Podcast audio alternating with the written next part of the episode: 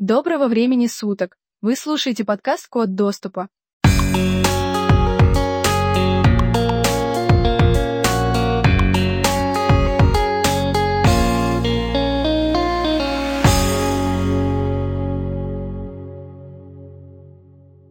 Линус Торвальдс родился 28 декабря 1969 года в столице Финляндии Хельсинки. Он был не самым общительным ребенком, так как комплексовал из-за своей внешности.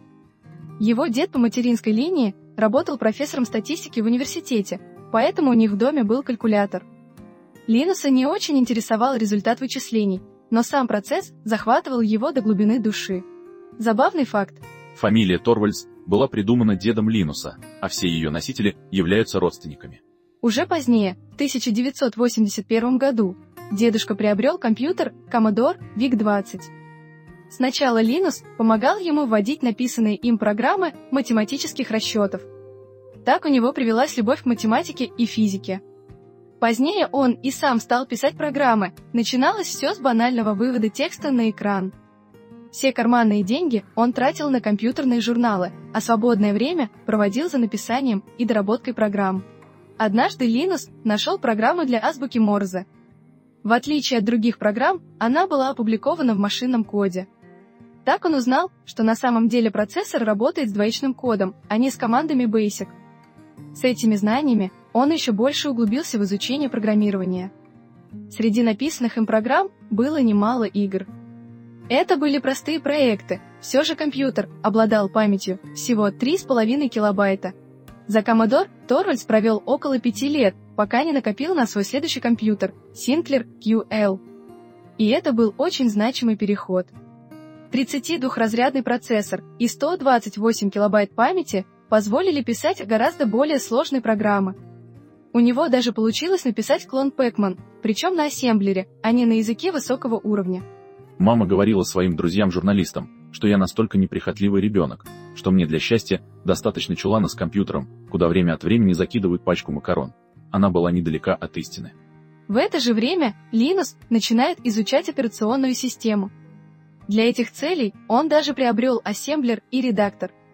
Однако программы располагались на фирменных микроприводах, и их нельзя было перенести в перепрограммируемое ПЗУ, ИПРОМ. Поэтому юноша написал свои аналоги. Это была его гордость, текст выводился моментально, что было редкостью для компьютеров того времени. Надо смотреть правде в лицо, я был ботаником. Хакером.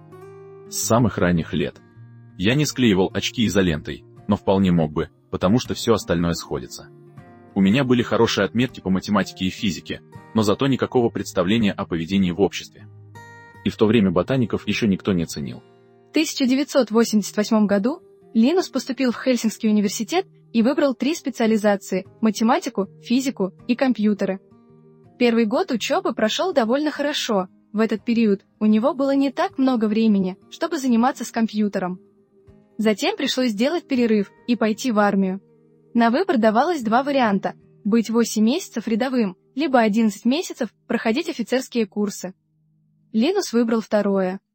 На него была возложена задача управления огнем артиллерии. На первый взгляд все просто, рассчитал траекторию и передал ее отряду по телефонной линии. Тут-то и крылся подвох, надо было еще и прокладывать кабель. В общей сложности Линус провел более трех месяцев в лесах Лапландии. Ничего хорошего, но с того времени у него есть бесконечная тема для разговоров за кружкой пива. Вернувшись к учебе, Линус стал подыскивать замену своему компьютеру. Было принято решение перейти на IBM PC. Денег на новый компьютер не было, поэтому в свободное время Торвальдс решил подготовиться к курсам по языку C и системам Unix. Для этой цели он выбрал книгу Эндрю Тененбаума «Операционные системы. Разработка и реализация». В этой книге описывается принцип работы операционной системы на примере Minix учебной версии Unix. Книга перевернула представление Линуса об операционных системах. Unix была именно тем, о чем мечтает любой программист – простота. С помощью несложных базовых вызовов можно было создать что угодно – в начале 1991 года Торвальдс приобрел свой второй компьютер. Это был 386 с 4 мегабайтами оперативной памяти. Изначально на нем стояла DOS, Но через месяц Линус получил заказанный по почте Minix и начал более подробное изучение системы. Одной из важных программ был терминал для связи с университетским компьютером и выходом в интернет. То, что предлагал Minix, Линусу категорически не понравилось, и он начал разработку собственной программы. Здесь важно отметить, что терминал запускался отдельно и работал без операционной системы. Но на этом Linux не остановился. Он захотел, чтобы его терминал мог сохранять и передавать файлы. Выбор пал на файловую систему Minix. Если его терминал будет совместим с ней, то это заметно упростит задачу. Я был чистой воды хакер, без вопросов. Причем привлекательными хакеров стали считать позже. Точнее, не привлекательными, а прикольными. Я же был не просто хакером, но еще и застенчивым хакером. Или это уже тавтология? На каком-то этапе функций терминала стало так много, что Линуса осенило. Он создавал не просто терминал, а целую операционную систему. Следующей его целью стал запуск оболочки. Он описывал только те вызовы, на которые выдавалась ошибка. Код в основном был написан на языке программирования C и использовал особенности 386 процессора.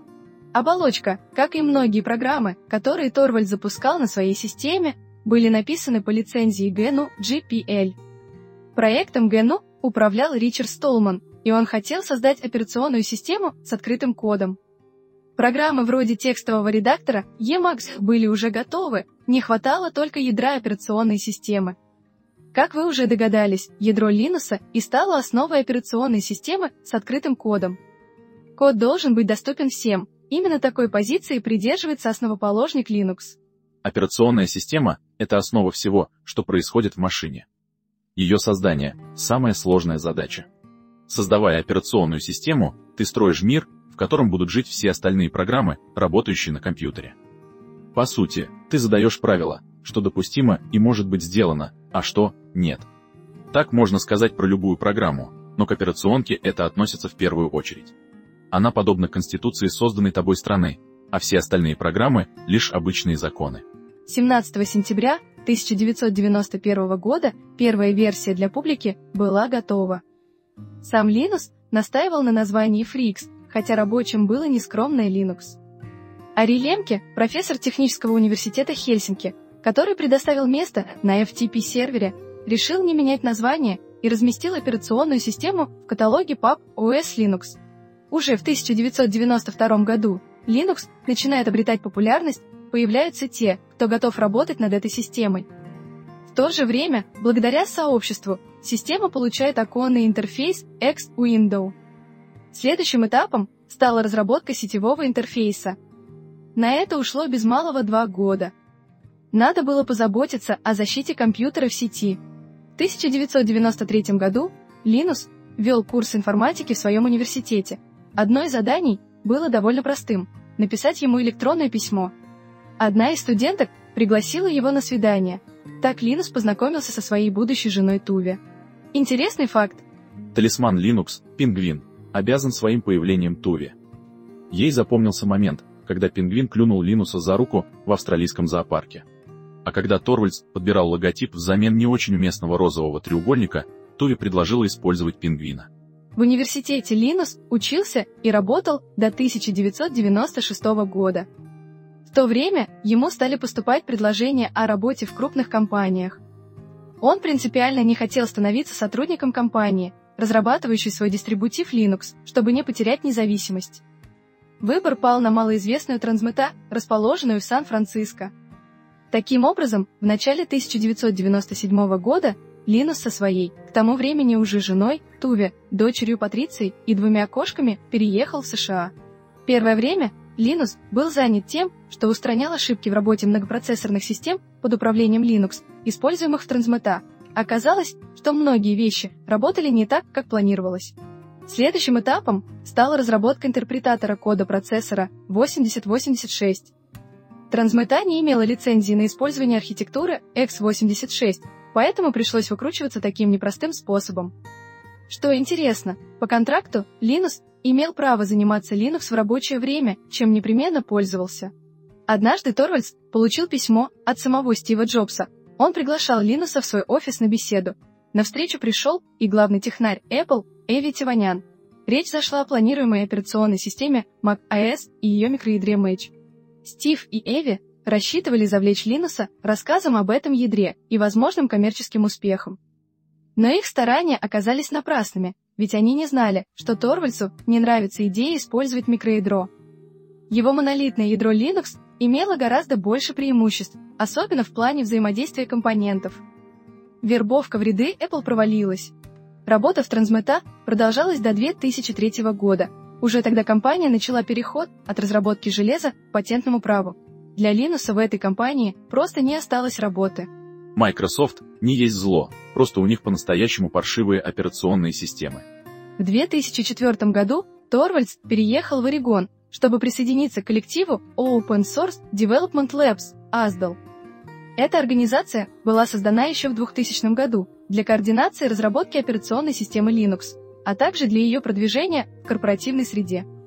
Несмотря на то, что она является некоммерческой, у нее немало крупных спонсоров, таких как Intel, IBM, HP и других не менее известных компаний.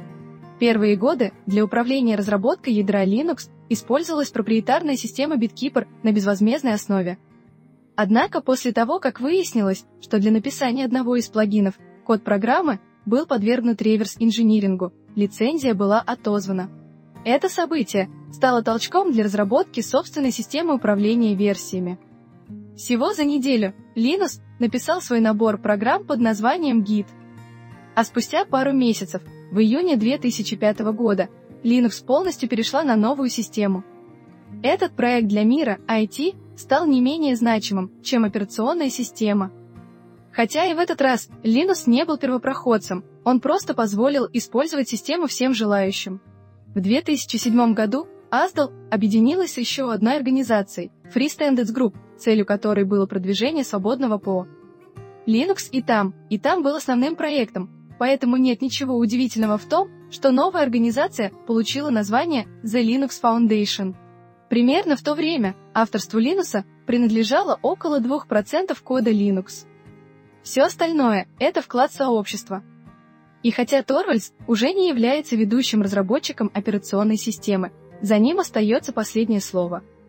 Наконец, 2020 года практически весь код, что пишет программист, это ответы на электронные письма.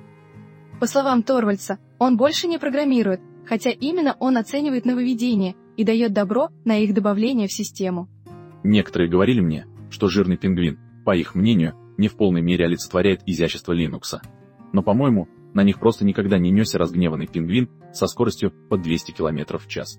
Linux не отличается постоянством в своих предпочтениях, все зависит от текущей ситуации. Например, он начинал с процессоров Motorola 6502 и 68008. Затем практически три десятка лет использовал процессор Intel, хотя изначально не особо верил в архитектуру x86. В 2020 году Торвальдс перешел на AMD.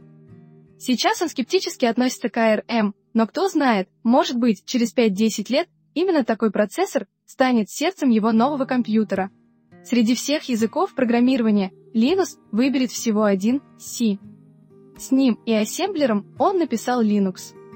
C++ же для него неприятен. Оно и неудивительно. Чистый C гораздо ближе к аппаратному уровню, что критично для ядра операционной системы.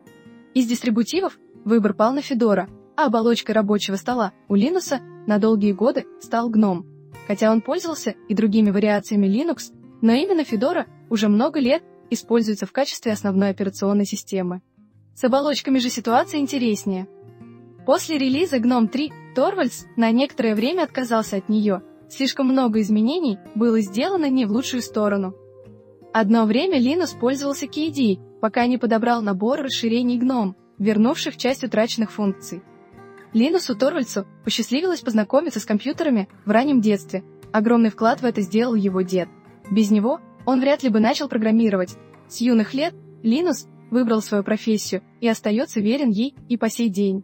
Проект всей его жизни, Linux, появился и стал популярным благодаря стечению обстоятельств.